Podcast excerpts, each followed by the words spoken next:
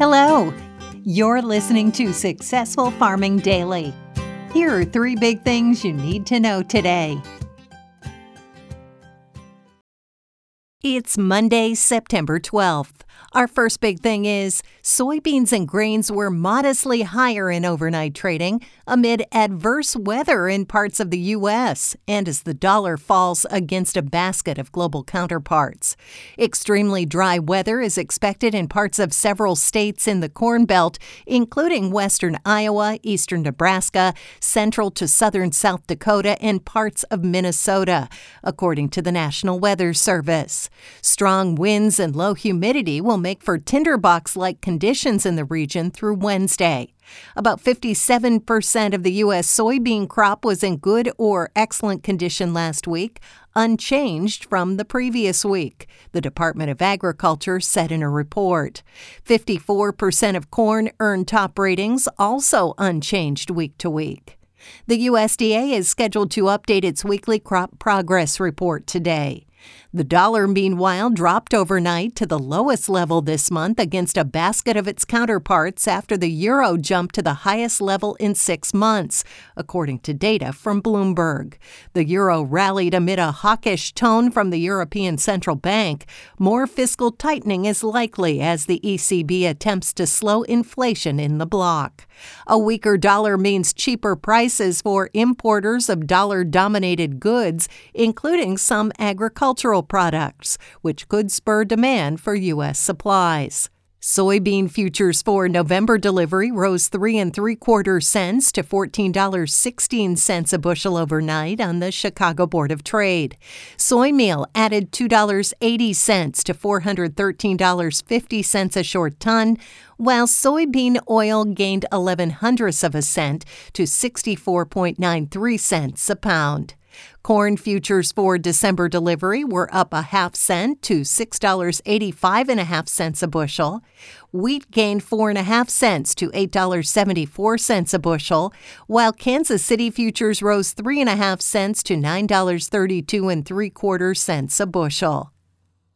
Next up, speculative investors raise their net long positions or bets on higher prices on corn to the highest level in more than two months, while reducing bullish bets on beans, according to data from the Commodity Futures Trading Commission.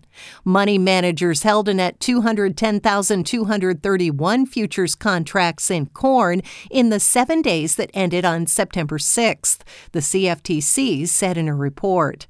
That's up from 205. 5,208 contracts a week earlier and the highest level since June 28th. In soybeans, meanwhile, investors cut their net longs to 99,569 futures contracts last week, down from 104,149 contracts the previous week. That's the smallest such position since July 26, the government said. Hedge funds and other large investors reduced their bullish bets on hard red winter wheat to a net 11,052 futures contracts. That's down from 11,793 contracts a week earlier and the weakest net long position since September 15, 2020, agency data show. Investors were less bearish on soft red winter wheat last week, reducing their net short positions or bets on lower prices to 23,434 contracts from 23,935 contracts seven days earlier. That marks the smallest such position in almost a month, the CFTC said in its report. The weekly Commitment of Traders report from the Commodity Futures Trading Commission shows trader positions in futures markets. The report provides positions held by commercial traders or those using futures to hedge their physical assets.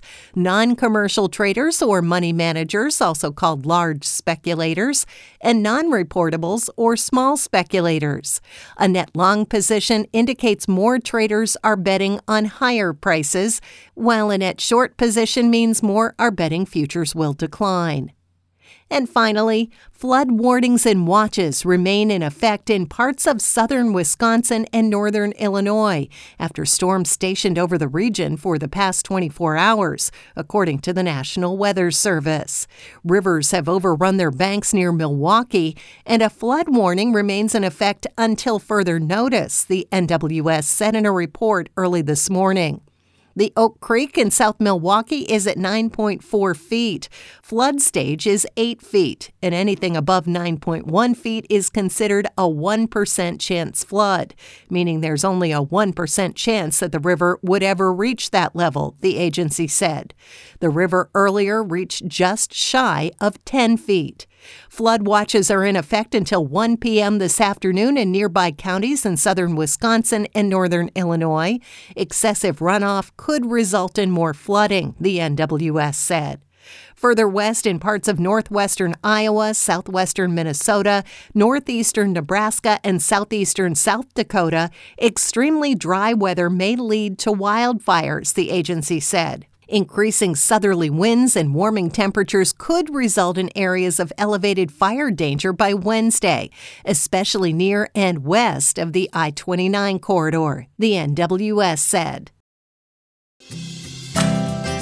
Thanks for listening. Follow more news on agriculture.com.